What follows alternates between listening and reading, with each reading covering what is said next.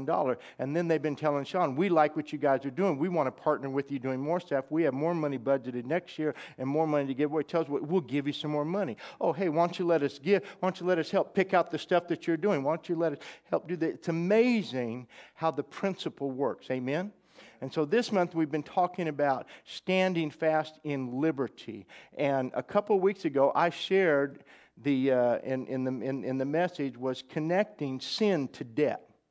Sin is a debt that can never be repaid, it can only be forgiven. You need to remember that. Never forget that. Sin, transgression, is a debt that can never be repaid, it can only be forgiven. If I do something that offends you, then how much do I have to pay to earn your forgiveness? If you and I were friends and I did something that offended you, what would be the cost of my penance to be restored? What price would you put on that? If you let me borrow your car and I brought it back with trash all over in it, empty, covered in mud, and I just trashed your car. And then I said, Oh man, thank you. I really needed that. That was really a blessing. How many know you might not ever let me touch your car again? Amen. But in the same point, you would be mad at me. How many would agree? You would be offended at the way I respected your property and, and responded to your kindness. Now, let me ask you this What would I have to do in order for you to forgive me and not affect our relationship?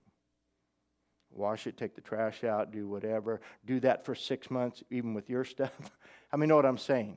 And so when it comes to offense, when it comes to sin, sin is a transgression against a person or against God. When somebody, uh, Jesus said, pray like this forgive those who are in debt, that forgive us our debts as we forgive those who are indebted to us. He's not talking about finances there, he's talking about our sins. Forgive us, Luke says, forgive us our transgressions as we forgive those who transgress against us, trespass against us, cross that line with us. So we forgive. So sin is a debt that can never be repaid, it can only be forgiven.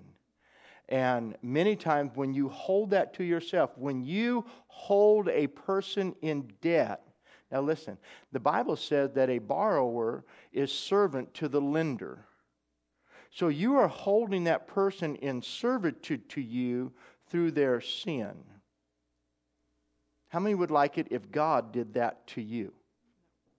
That doesn't that we wouldn't like that, do we? Anytime we feel convicted, we, we immediately ask God for forgiveness. What does He do? He forgives us. Amen.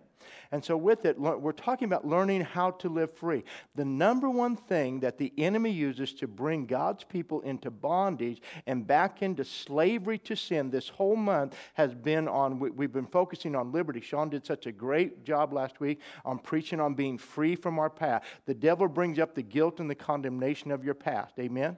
But we have to remember that when we are forgiven, the way to stay in freedom is to live free and to show and exercise that same freedom to others. Amen. Now, let me just say this when it comes to forgiving somebody, you can forgive me, and if I treated your property like that, wisdom would be don't loan me your car again. I mean, know what I'm saying? And so forgiveness, and, and, and I say this when we teach in, in, in our uh, the encounter weekend, forgiveness and, not, and restoration doesn't mean fully restored access. I can forgive somebody and I can restore somebody, but I don't have to bring them back to that full place of access in my life where I am again a victim or a prey. Do you understand that? That, that isn't what that means. But what it means is that I have a clear heart and a clear conscience towards them and towards God. God, I do not hold this at their charge. I forgive them, I release them. But wisdom says don't give them that same level of access unless they have proved themselves in, in an area like that. We, there's areas that have been of abuse and other things like that. So it's so important that you understand that because if I don't, now I am holding debt. Mark 11, Jesus said like this when you stand praying, forgive when you stand praying, forgive. Or, in other words, release those debts that are against you. Somebody is indebted to you, release those debts that are against you. Now, it's important because this affects every area of our life.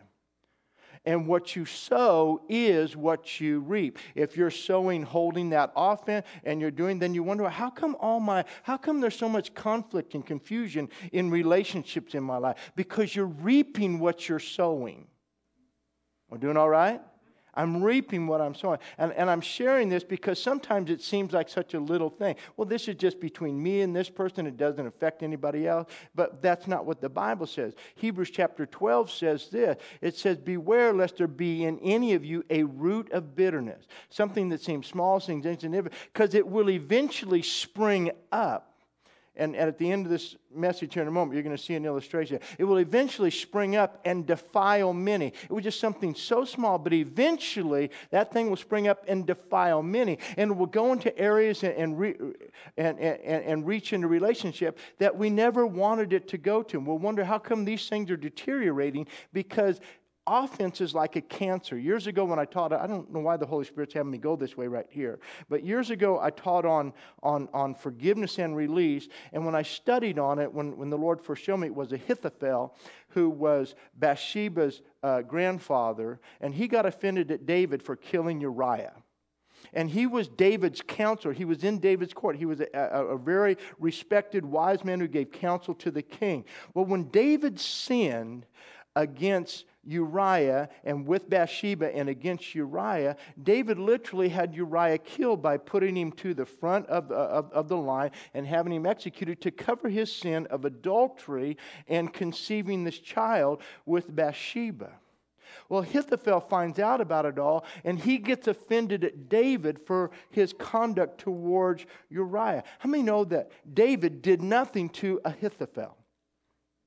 Are you with me? He didn't do anything to him, but Ahithophel is offended on behalf of somebody else. He's offended at David for his conduct towards somebody else. Now, I know nobody in here has ever got offended at anybody for what they did to somebody else.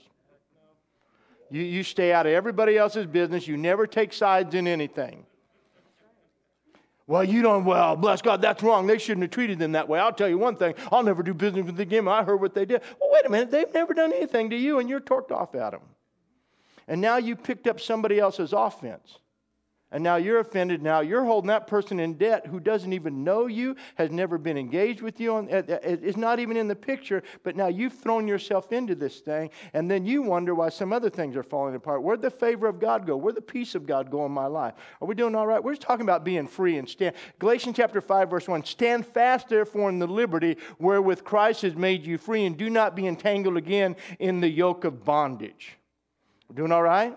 I think I quoted it pretty close. That's pretty much where I have you there, Galatians 5 1. But stand fast, therefore, in the liberty wherewith Christ has made you free. Do not allow yourself to be brought back into and entangled again in a yoke of bondage. Amen? So don't allow that to happen. So, how do I do that? Guarding your heart in that. So Ahithophel takes his whole counsel, goes to Absalom, conducts the whole overthrow of Absalom's kingdom, and, and, and gives counsel to Absalom in this thing. And then when Absalom comes into the city, the first thing he tells Absalom, you go up in the tower and you commit adultery with your dad's wives. With your father's wife. Go do to your father what he did to my granddaughter. Are you with me?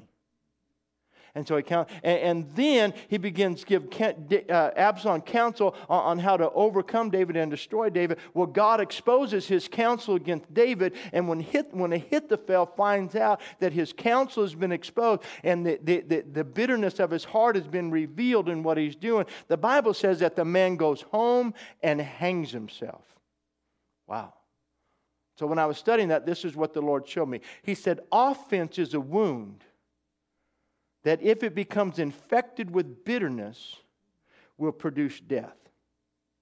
Ahithophel allowed himself to become wounded with offense against David. He stewed over and stewed over till that thing became infected with bitterness and it literally produced his death. In your life and mine, people I've watched in all these years, Pastor Mike Lasky could, could, could validate with me. He's been pastoring, pastoring much longer than I have in that, but in the 34 years of my experience, I've seen time and time again people get offended, get infected with bitterness, and the next thing that happens is they commit spiritual suicide. Amen. You don't see them anymore. They fall out of fellowship with God. They do everything else. They have all kinds of things. But their spiritual life is dead. Are you with me this morning? And you probably know some people who have gotten offended at life and gotten offended. At, and out of that offense, it, it, there's been a death sentence upon their life. Just that deadness and that dryness. So, how do we defeat that? We just have to be wise. Amen? Look at the cover of your, uh, of your outline, and I put this in here in 1 Corinthians chapter 9. Let's look at this verse. In fact, let me just say this as we were in worship there, the Spirit of God just quickened this to my memory. How, how many now that you're a little older than you were when you were a teenager, we don't have any teens in here this morning that I'm looking at, but, but in this, uh, some of our young people in the back, but, but in this area, how many of your perspective has changed in the last 10 years about life? You thought about certain things, but now in 10 years things have changed. Look at what happened. They sent that satellite out to Pluto, and before it was Pluto, they got to Pluto. Uh, you know, it's just some little blob up there. It doesn't deserve to be called a planet. We'll, we'll demote it. And, and so it took 10 years for that satellite to get there. But then when it gets there and they actually start getting pictures, oh, this is nothing like we thought it was. How many found out that over 10 years, some of the things you've come across are nothing like you thought they were 10 years ago? And so it's important that we remain flexible in our understanding of things in that. And that we understand, as Sean was saying earlier, God's will for us is that we win this race that we are in. You're in a race, you're in a marathon. And I like what Dave Ramsey said wealth accumulation doing that is not a sprint. There's no way to sprint and get out of debt. It's a marathon. You're going to have to. One, you didn't accumulate it in one afternoon unless you were just really crazy. You, it, it, we accumulate things over time, and if we turn the process around, when you start doing things over time, it changes everything. Amen? Whether it's negative or whether it's positive, so we can sow the seeds that will change things with time. 1 Corinthians 9.25 is on the cover of your outline. Therefore I run thus, not with uncertainty, thus I fight, not as one who beats the air, but I discipline my body, and I bring it into what? Subjection or I take authority over my body, lest when I have preached to others, I myself should become disqualified. That word disqualified there literally means rejected, cast away. Wow. So Paul said, This is what I'm doing. I'm paying attention so that I'm running in such a way that after I help everybody else, I don't end up rejected and cast off. I, I, I, put part of this in here. I found this quote by, by Ronald Reagan, and he said this about freedom because this month has been about freedom. So for our confession, the first part here is just his statement. I want you to, you can follow with me and look at it, and then we'll say the last segment there is our confession. Freedom is never more than one generation away from extinction. That's where our nation is today. Freedom is never more than one generation away from extinction. We did not pass it to our children in the bloodstream of their DNA. It must be fought for, protected, and handed on to them to do the same. Amen. Now, that is our religious freedom, that is our national freedom everywhere. Freedom is something that must be preserved. And that's what I talked about the last few weeks that we have, what, what we do not preserve and protect through persistence, we will lose through complacency. And in your walk, in my walk, there's something that we must be so diligent about our walk with God. In America today, we have become the nation of casual. We're doing all right? We are the nation of casual, but the devil is not casual. How many know if you went to the doctor and he said you had cancer? Uh, Don Fruschel just went through a thing. We've been praying for him, and he just had this. He, he, he had cancer in his. Uh, uh, in his thyroid, and, and, and, and, and now some of it was in some of his lymph nodes and stuff. So they inject him. They, they didn't go, oh, that's not, Just go home and take a few aspirin, you know, and, and it'll be good. And do No, th- this thing is attacking him. It, it, it's on a cellular level.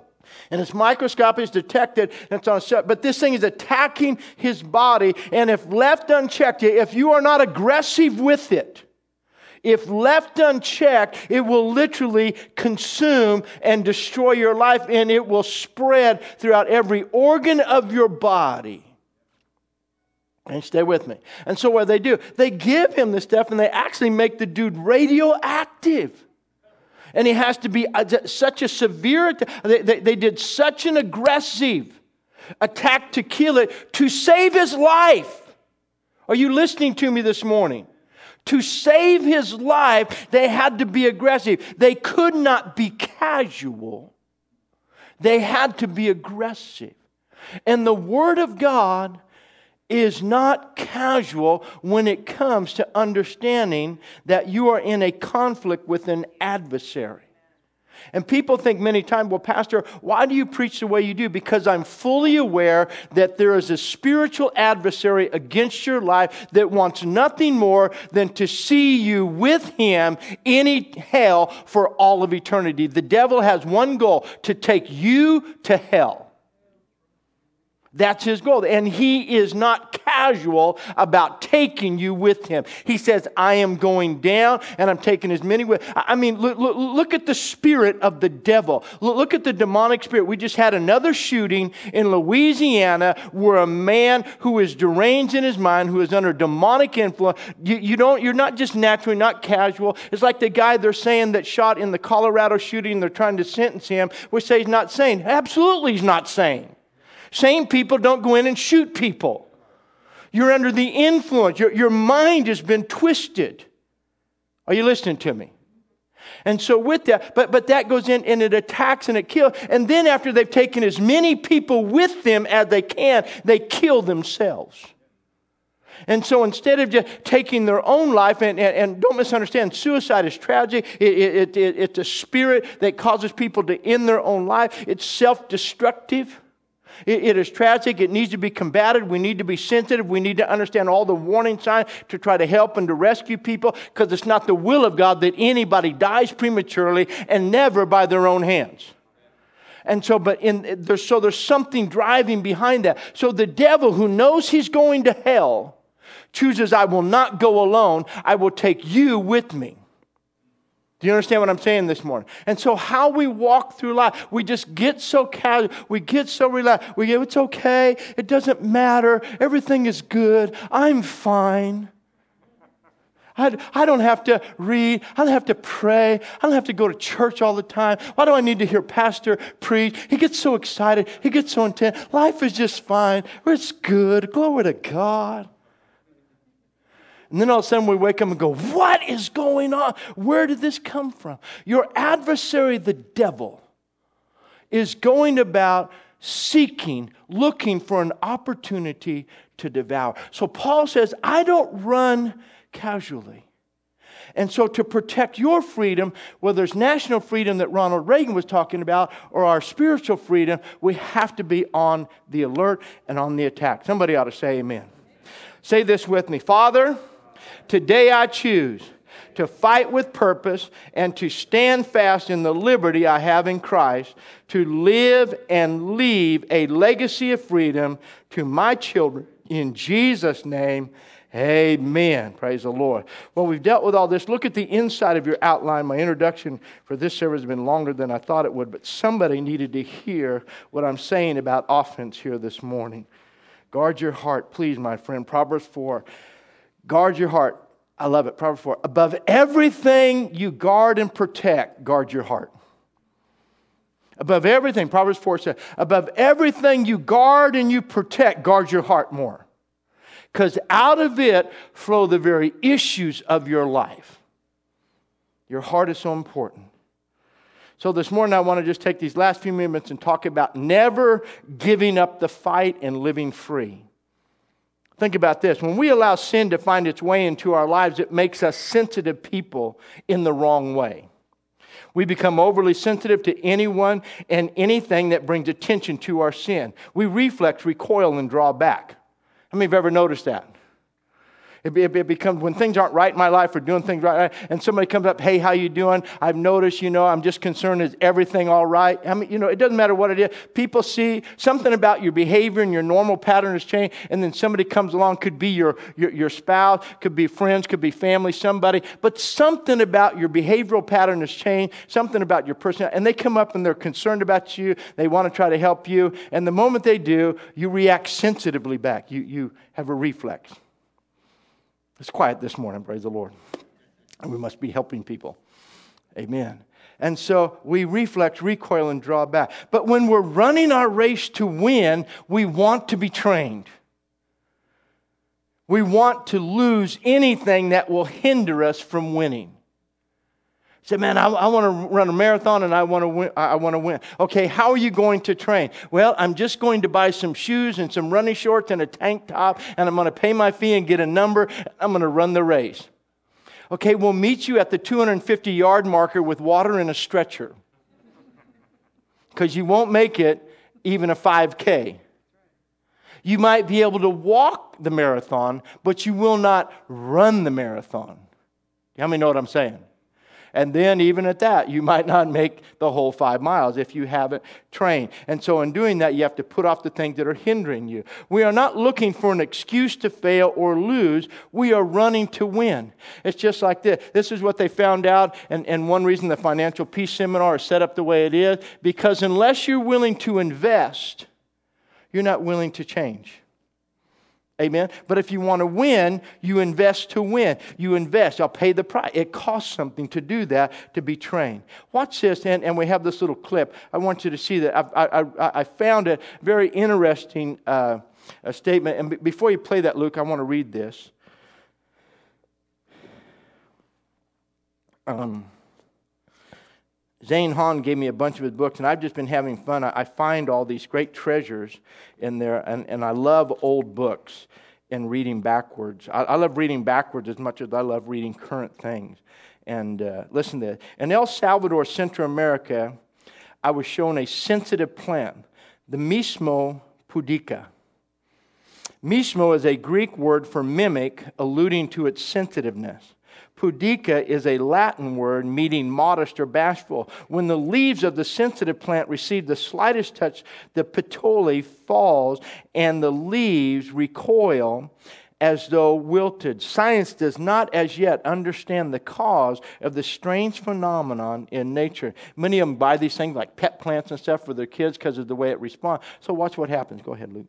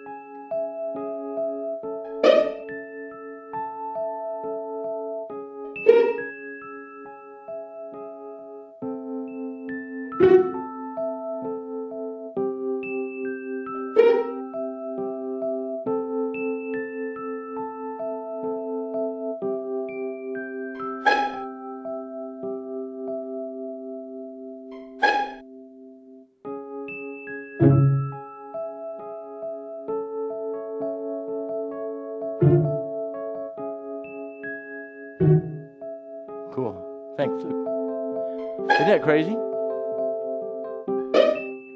Amen. So if I ask you today, how's your prayer life? How's your relationships? How's your marriage? How's your finances? How's your living? How's your giving? Ooh, ooh, ooh, ooh. Today we have, our, our recoil is this God knows my heart. And then we recoil back, who are you to judge me? We have all, we have all these recoil responses. How many know what I'm saying? And your response proves that you're sensitive in that area. Amen. If I'm not sensitive, then I'm honest and I'm open. When, when, when everything's right, you don't have any problem. D- David said like that, hey, go ahead, check out. I have nothing to hide. Amen. Are we doing okay? All right, so listen. There are many people whose actions are similar to the sensitive plant. They're referred to as being touchy. The smallest irritation wilts them. The least trouble causes them to droop. The most trivial inconvenience is a touch that causes them to languish. Have you ever noticed how torqued up people get if they have to wait 10 seconds for anything? Why is this taking so long? What's doing that? Ah, We're casual, but we are totally impatient with everything about life. Wow. Everyone around them has to be careful, for they cannot bear teasing or disagreement on any topic. Let me just say that if you don't like sarcastic humor and being teased, we will probably never be friends. Okay?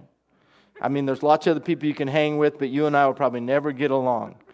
And uh, if you don't like people laughing at you, I, we will definitely never get friends because I laugh at myself and I laugh at everybody. say, why? Because life is not that serious. Hello? Most of the stuff is not that serious. In fact, it's hilarious.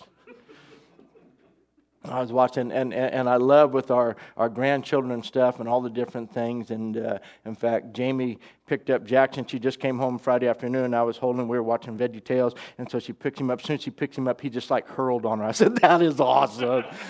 That's awesome. Daddy, the I said, No, I know it's great. It was awesome. Amen. So, anyway. Everyone around them has to be careful. They cannot bear teasing or disagreement on any topic. They are society's sensitive plant. If you are a human mimosa pudica, Christ can transform your delicate disposition into strong character with power and courage to face the vicissitudes of modern life bravely. Amen? Come on, you can be transformed. We should be people that can handle life. Look back at the cover of your outline. So let's run the race with patience that is set before us. We're told to lay aside every weight and every sin that so easily besets us. We are told to run a race with patience. If we are already if we are already guaranteed the finish line, why are we told to run it with patience? Amen. So we're in a charge. Both Paul and the writer to the Hebrews tells us to run our race to win. We have been told that we are in need of patience and endurance. We're told to hold fast. We've been told that those who endured through faith and patience receive the promise. We're told to stand fast, hold fast, continue to the end. Wow.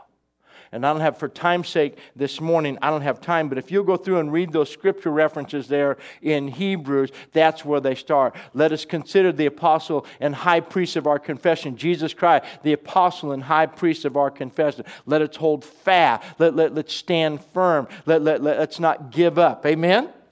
And then Hebrews chapter 6 and Hebrews chapter 10 and Hebrews chapter 12 are just powerful, so I don't have time to read all those this morning. Last week, Sean referenced this in the area of the nation of Israel and going into Joshua, so I put it in your outline this morning because Joshua went up to Ai, and then Joshua is on his face and he's crying out to God, God, why did we fail? Why is this happening in my life? What is going on? God, you brought us out. I thought I was saved. I thought everything was great. God, what's going on? How come I'm being defeated? How come we were overrun by what seems such an insignificant adversary against our life? How did that small thing get a victory over us, your great nation?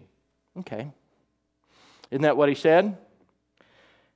This was God's answer. So the Lord said to Joshua, Get up. Why do you lie thus on your face? Israel has sinned and they have also transgressed my covenant which I commanded them, for they have even taken some of the accursed thing and have both stolen and deceived, and they have also put it amongst their own stuff. Therefore, the children of Israel could not stand before their enemies, but turned their backs before their enemies because they have been doomed to destruction. This is God's answer. Joshua's crying out, God, why did we lose? That's what God said. Now look at, neither will I be with you anymore unless you destroy the accursed thing from among you. Get up, sanctify the people, and say, Sanctify yourselves for tomorrow, because thus says the Lord God of Israel, there is a cursed thing in your midst, O Israel. You cannot stand before your enemies until you take away the accursed thing from among you. Now people go, well, Pastor, that's the Old Testament and we're not under law. No, sin is sin. And in the Christian's life, if it wasn't true, Christians wouldn't have the problems that they have. But sin, you, you can write this down someplace. Sin always breaks fellowship with God. God cannot condone sin, Old Testament or New Testament sin. That's why the Bible is filled with so many words. We're talking about how do I stay free? How do I stay free? How do I stand fast in the liberty? Stand fast in the liberty wherewith Christ has made you free, and don't be entangled again with the yoke of bondage. The law came along to show us what transgression is, so we would know what it is, so we know that we need to be saved from it. Hebrews chapter 12 and verse 1 says uh, that consider the witnesses that are before you and run with patience the race that you have and laying aside every sin and the weight that so easily besets us. Every one of us in this room has a besetting sin. There are things that we gravitate to, things that we deal with, and things we're constantly trying to get over, and different things. It, it has to do with areas in our personality, areas of influence in our life. But there are things, and we come back and we go through it. I've done it all these years I've been saved. There's areas that I deal with. Say, God, why am I like that in that area? And if I don't stay aggressive on it, it will become a besetting sin. Amen. A hindering sin. So God says to Israel here, there's some. Now, here's something that we don't even understand about God and we don't understand even corporately as the church. One person sinned and it affected the whole nation. Only one man did what God is talking about. Are you with me? Achan is the one who went in and he took some of the stuff that out of Jericho and brought it into his own possession, put it in his tent, had it among his stuff under a rug in the corner of his tent in there. Nobody else, one man. And because of one man's transgression, the whole nation faced a defeat. How many have ever heard somebody say, Hey, it's my life. I, my, it's me. I, I'm not affecting anybody else. My choices don't affect. No, no, no, no, no, no, no. In your home, men, you're the head of your home. Your choices affect everyone in your house. We're doing okay? Is this all right this morning? And so, in dealing with that, we go, oh, wow, what about that? But then we think in there, what about in church? People come to church. Hey, it doesn't matter what I do in church. It doesn't matter if I'm this like that, if I'm this like that. How come people aren't getting healed? How come people. Paul says, hey, hey, hey, hey. You guys in the church at Corinth, you have this thing, and you need to deal with that thing because it's affecting you corporately as the body of Christ. We're doing all right? And so we're talking about running to win. But if we, if we, that's what I said earlier, we become very casual. It's not that big of a thing. Was God very casual about this?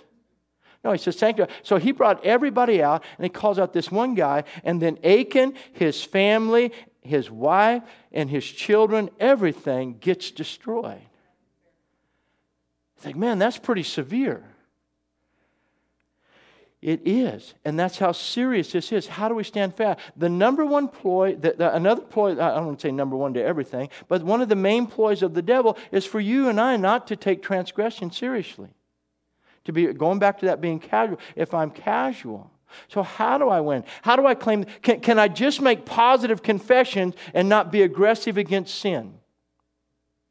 What do you think? Can I just be positive, positive, positive, positive, positive, and allow secret things to lie? Can I just hide things that God says don't touch, don't do? How many know the New Testament has a lot of things that tell us on how to live and conduct our lives? I'm just talking about living free. Now, when I preach like that, I tell about you live any way you want. Amen? It's not my life. My responsibility is to preach the gospel. Are we doing okay? And so today, we're not dealing with that, and we're not dealing with things the way we should. Dave Ramsey said something the other day. I, I love this guy. And uh, I used to listen to Dr. Laura all the time because people call in about relationship, about things, and she'd just chew them out. People, oh, thank you so much. I said, how come when I do that, people leave the church? Said, oh, Dr. Laura, she's the greatest. She just told you you were a stinking idiot and you're doing the stupidest thing in your life, doing all that. And so Dave Ramsey, people call him and goes, Man, you're stupid. That's stupid. Why are you doing that? And you're, you're an idiot. Da, da, da. But, but, but he made a great statement, and, and we talked, this lady was calling in doing something. He's talking about parents being enablers. And he said that, that, that eagles will kick their babies out of the nest at a certain age. They don't allow them to stay in the nest until they're 36 years old. He says an eagle that stays in the nest until it's 36 is no longer an eagle, it's now a turkey. He says if you kick a turkey out of the nest, it will eventually fly. And after a few trips around, after it soars for a little while, it'll start, it'll start looking more like an eagle again. Amen? And so sometimes we don't always have to explain. When God says certain things, He doesn't always explain. And He said, talking about in dealing with children, and He made a great statement. He says, sometimes no, your children, we need to know and understand. Sometimes no is a complete sentence. It's just no. It doesn't need no. Why? If you have to ask the question, you would not understand the answer. Are you doing all right? Because if, if you don't have the wisdom to understand why it's no, you won't understand it if I explain. I, I, I watch parents say to their children, Johnny, no. And then they try to explain. Johnny doesn't have a clue what they're talking about from that moment on. But they think they have this obligation to explain no to their child, that they have a lifetime of wisdom to know why they're saying no. But Johnny doesn't have any understanding why no. He just thinks he's being deprived of enjoying his fulfillment. Are we doing all right? Wow, how did we get into all this this morning? You guys needed some help this morning, praise the Lord. So, Israel, now let me illustrate this way. Could you turn off all the lights, please? If you don't want to deal with your sin, that's all up to you. 1 John 1 9 says this If we walk in the light as he is in the light, then we have fellowship one with another. Okay? If we walk in the light as he is in the light, then we have fellowship one with another. Now, when you first get saved, we just have a little bit of understanding of the Word of God. And so our, our walk is hesitant. And if it was completely pitch black in here, David said it like this Thy word have I hid in my heart that I might not sin against you. He says, Your word is a lamp and it is a light unto my feet. And you will lead me in the path of righteousness. And, and you will open up uh, uh, uh, and, de- and reveal a plain path towards me.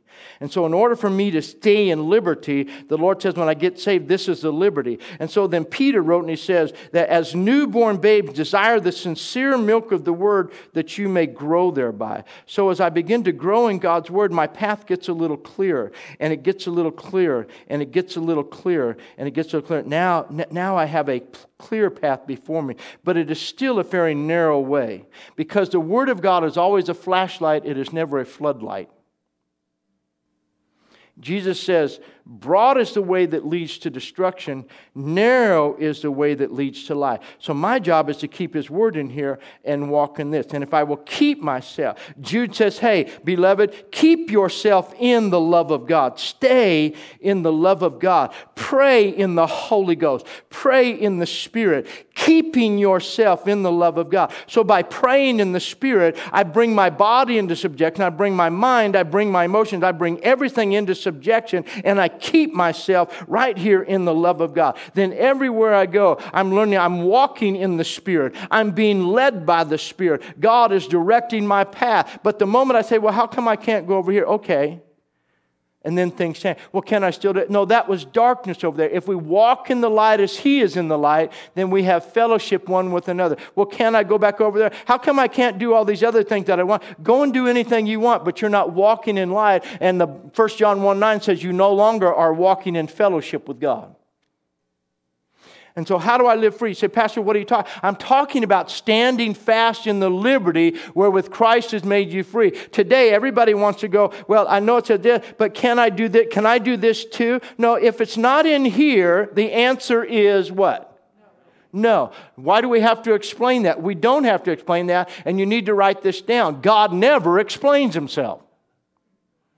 You keep looking for an explanation, and the explanation you get will justify you living like this. I'm a Christian. Are you? Yeah, I'm a Christian. I believe in God. How's your walk? My walk is fine. Man, I didn't see that coming. Okay, you can turn the light back on. Does that make sense? Hallelujah. Say, Pastor, how are you trying to help us this morning? Look at it with me, the bottom of that page the flashlight of God, not the floodlight. His word is a lamp unto my feet, a light unto my path, light in a narrow way, not a broad path. It's the word which I have hidden in my heart that shines for that I have hidden within that shines forth from my heart, leading me in the path of righteousness for his name's sake, not for mine. I've had people actually ask me this, can I do that and still be saved? And I'm kind of go, why would you even ask that question? Then if you have to ask that question, how many know you already know the answer should be what? No. Okay. So, First John, and I put it there so you know I'm not making up. This is the message that we have heard from him. You say, well, Pastor, you're reading all this Old Testament stuff. Okay, good. This is the message that we have heard from him and declare to you that God is light and in him is what? No darkness at all. If we say that we have fellowship with him and walk in what? Darkness. We lie and do not practice. Can I be a Christian and still do this? Can I be a Christian and still do that? I can still do this. I, and, and, and then people always justify their conduct with, we're not under the law. Okay, cool. I'm not talking about law, I'm talking about light. But if we walk in the what? light as he is in the light. See, if, if, if we walk in darkness, we lie and do not practice truth. But if we walk in light as He is in the light, we have fellowship one with another. And the blood of Christ Jesus, His Son, cleanses us from all sin. If we say we have no sin, we deceive ourselves, and the truth is not in us. If we confess our sins, He is faithful and just to forgive us our sins and to cleanse us from all unrighteousness. The thought of anybody perishing and losing their race and coming under judgment breaks and grieves the heart of God. Why is God so long suffering? Why is it taking so long for His word to be fulfilled? I have people, friends of mine, that have completely adjusted their Bible, their, their perceptive of what the Bible says concerning the return of the Lord because it's been so long since Jesus has been crucified. If he's going to come back, he should have come back before now, is what they say. So they modified their perception of the Word of God. Stay with me. Why is it taking so long? Number one, because God is a gracious God and he gives individuals and humanity time. Because when his judgment does come, it will be completely just. When you read the book of Revelation, when you go to the end of your Bible and you read literally the judgment of God upon the world, the revelation of Jesus Christ literally tells us that there is a future day, there is a great white throne of judgment coming, and on that day, every person, every human being, all of humanity, past, present, and future will stand and give an account before the judgment seat of God. And God is going to pronounce a final judgment, and that judgment is going to end with some people going to eternity and hell for all of eternity. He said, Well, Pastor, why is God so long suffering? Because the thought of doing that and pronouncing that judgment is so severe that God gives us such great grace and space for repentance. Because when His judgment does come, it will be completely just. All of His judgments are righteous and just. Now, let's go back to Achan real quick. I just have to interject that. What did, what did God say? He said, Don't touch it. Jericho belongs to me. You destroy every bit of it. It is holy, it is the first fruits of the land. It it belongs to me. It is consecrated to me. The rest of the land belongs to you. You'll get spoils out. This part is sacred and it is holy. Don't touch it. What did he do? God told them, don't do it. Have you ever told your kids don't do it, and then you, back in our day, when we were told not to do it, we literally got spanked? Today, you just go sit down and think about it. But there, if, if you violate it, you got, and, and then they go, why am I getting, you were told, you were warned in advance, and how many know what I'm saying?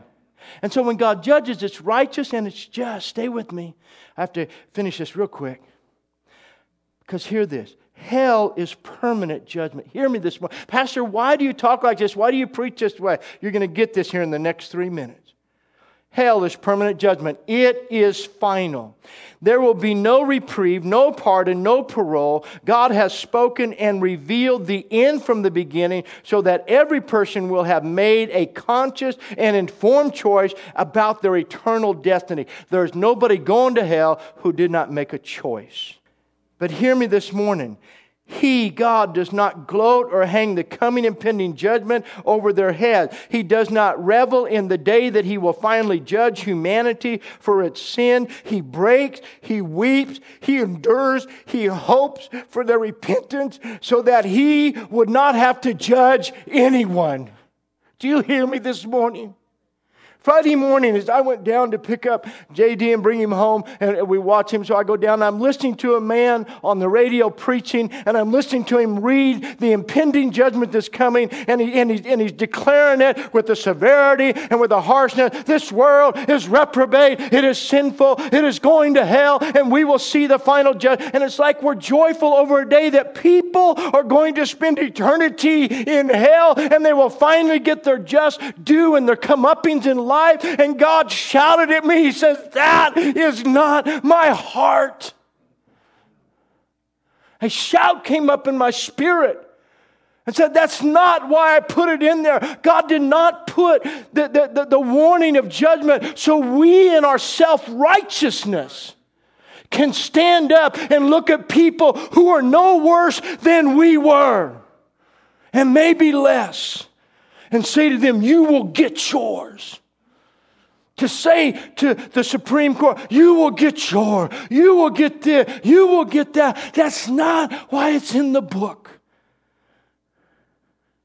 It's in there so that we would go, oh, no, how do I avoid? How do I do that? What do I have to do? I don't, that's how you lose the race. How do you win the race? Why does the reader to Hebrews read those verses over and over and over as he's writing this to the Hebrew? Don't miss it. Keep pressing. Stay on track because the heart of God is not to destroy anyone. He created humanity to love. He made, he made us out of himself so we could be joined back when, when, when, Luke and Carly two weeks ago got married, when, yesterday when Austin and Jessica get married, and, and, and, and you're watching them, and God made woman out of man so they could be joined back together and walk in love. And then all this garbage gets in there and it, and it destroys these relationships. But the relationship was made to be a unity of love. You were formed out of God to be joined by God. He wanted somebody who would choose to love Him. He says, I'll make something from me and, and I'll make it in such a way that my heart will be broken without them joined back to me. Are you hearing me this morning? We should never read and pronounce, Bill, can you come please quickly? The coming judgment of Scripture upon the people for their sins. It's only revealed as a warning, not a topic of rejoicing. We should be like God our Father and weep, knowing that unless they repent, they will either enter an eternal place of torment beyond anything man can even comprehend. People wonder, well, why did we build a Lord's gym? Why are we giving backpacks away to our community? Why do we want to go out on August 22nd and do nice things for because maybe, maybe will reach one person. Maybe one person would open their heart to the love of God. Because, friends, as you go through this day today, as you drive out of here, maybe you have to go to the store and buy something for lunch. When you see that person at the checkout counter, if they don't know Christ, if they don't come to know Him before they leave this world, they have a destiny stamped on their soul and it's an eternal judgment. God says, I don't, I don't want anybody to perish. Jesus looked out over Jerusalem and he wept. He wept because they were sheep without a shepherd. Men had got so caught up in their own way, they were consumed about their own uh, lives and their own tradition that they forgot about broken people. They were people in bondage, and he comes into church and he came into the synagogue, and all this tradition was in there, and God wasn't even present. And he said, This woman has been bound by the devil for 18 years, and the love of God came in there and set her free. God is the great liberator, not the judger. Jesus said, I did not come into the world to judge the world, but that the world through me might be saved you hearing me this morning? As we I pray, my prayer for you is that you could hear that shout of God that I heard. It rocked me Friday morning. I'm listening. It's just like the Holy Spirit said, that's not me. I'm here to draw people to Christ, to reveal Christ, not to beat them down.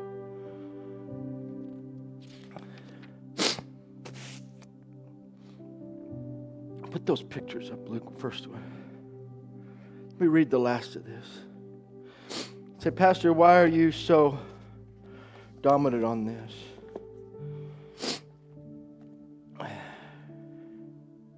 There's a plant in Central America which is often shown to the visitor. It's known, and I have this broken down a little bit on the last page, not all of it. It's known as a matapalo or killing tree. It's a botan- botanical boa constrictor. This parasitical growth often begins its life by being blown into the fork of a tree by the wind or carried by a bird or another animal into the tree. And it's actually, this tree is actually like a fig tree. The fruit is like a fig, and it has a bunch of little seeds on, just little itty bitty seeds on the inside of it. And when those seeds get deposited in the top of another tree, of a host tree, it takes root by clinging to the bark. It lives on the lifeblood of the tree as it starts its growth and soon sprouts tiny tendrils which grow slowly towards the ground. Hear this. When it comes to, a to live on a tree, it appears to be quite harmless. But the fact is, is that the moment it arrived, death begins for its victim. These trees, that, that, that seed, you see those tentacles. Yeah, it was just a little seed. It got up there and it sprouted, living and drawing its life off of the lifeblood of that tree. And then pretty soon it sends down a tentacle. And then as it begins to get stronger, it begins to grow around it. Go to the next one, Luke. And then pretty soon, just all these tentacles are coming down and it's taking over, and the tree is being transformed, and the very appearance and the nature of the tree is being transformed. Go to the next one, Luke. Until it's fully engulfed by that seed. And the host tree on the inside is completely eaten up and dissolved, and the only thing that remains is that. And you go up and, and you can't even find it, it's just a, a hollowed out shell on the inside. The Matapalo drops its roots to the ground and secures a permanent foundation, then begins to encircle the healthy tree and imbibes its life from hundreds of points. After the few months, the parasite is flourishing with life and growing rapidly, though it is an ugly growth. And the once healthy tree begins to show signs of disease and decay. The great tree loses its leaves, its strong limbs drop from the lack of life, and ultimately it perishes while wrapped around it. From the base of the trunk to its top is a hideous serpentine vine.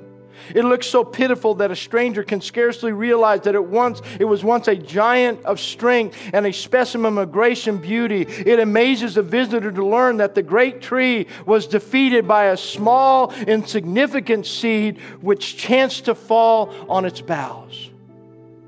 In the lives of humans, there are little things by which, which by growing in our lives become big things. Frequently, they appear to be entirely innocent, but become deadly to our moral and spiritual life. They choke the fruit bearing strength of character and virtue. They become the very tentacles of Satan which entwine our souls, depositing the despoiling the once choice life. We must deal with these tiny seeds before they become strong and capable of utter destruction. Father, today, Lord, it is your will that every person in this room run their race to win. Father Paul said that we must run purposely, that we must run deliberately, that we must be diligent in how we walk. Father, your word says that we are not ignorant of the devil's devices, how he would come.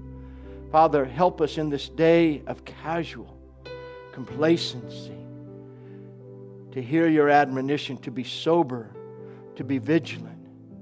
My friend, you need to be sober and vigilant over your personal life, over your personal walk, in your relationships, in your marriages, in every area of your life.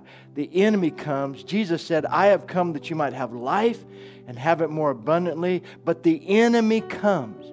The thief come. This seed comes, a small seed, but it's coming as a thief and it comes to steal, to kill, and to destroy. And I have to quit because we're over time, but I'm going to do this. I'm not praying for you, I'm not doing anything. This morning, you need to understand there's something about an altar and finding a place of prayer. And this morning, if there's anything in your life that you need to put on an altar, not to come here and just do anything, the altar is not a campfire where we come and feel warm for a moment. The altar is a place where you come and something is placed there, and the consuming fire of God just destroys that. It, it, takes it up. It's consumed in the presence of God. And you leave it there and you walk out again, walking in. While heads are bowed and eyes are closed, I feel like there's some people here that need to move to this altar this morning. The Spirit of God had me go in a lot of different directions. You might be here, somebody. Maybe you're dealing with offense. Maybe there's small things and temptations in areas that have come in their life. It might be in relationships. It might be in areas. Maybe you become that sensitive plant. Have you become sensitive in an area? Are you become touchy feely? Do you pull back? Are things differing? Are, are, are, are you walking? Are you finding excuses for where you're going? It's okay. This is okay. Do we have all those religious answers. Maybe you need to move right now, but move quickly right now. Don't be afraid. Don't be ashamed. Don't be casual. The devil says, Oh, don't, don't, don't, don't, don't embarrass. Don't do I could care less what the devil thinks. I care less about anything than what you think. If I need to be before God, I'm getting on my face. This is about my eternal destiny. This is about my soul. This is about my family. This is about the church that God has called me to pastor. My actions, my life are connected to other people. I can't afford to be casual. I can't afford to be complacent. I can't afford to be insensitive. I need to stand fast in the liberty liberty wherewith Christ has made me free, and we need to stand in Jesus' name. Hallelujah. Father, today, help us. Help us, help us, help us, God, to win. Father, today, break our heart with yours. Father, forgive us of judging the sin of the world instead of weeping. Forgive us for pronouncing your promise to judge instead of praying for your promise to save. God, save our county. Lord, this is where we live. Save our homes, God. Save our neighborhoods. God, save this county, God. Father, as we go out this coming month, God, Holy Spirit, prepare hearts. Father, that we could love on people. Lord, as these kids come this Saturday, God, hundreds of kids come. Father, let them feel your love. God, let them know you love them so much that their hearts would be open to receive more than a backpack, more than supplies. God, they would receive your love your Son as their Savior. Father, touch families this Saturday, oh God. Touch families. God, help us reach our community, God. Help us love the lost around. Forgive us. Help us, Father. Jesus' name. Jesus' name. We love you, Lord. We love you, Lord.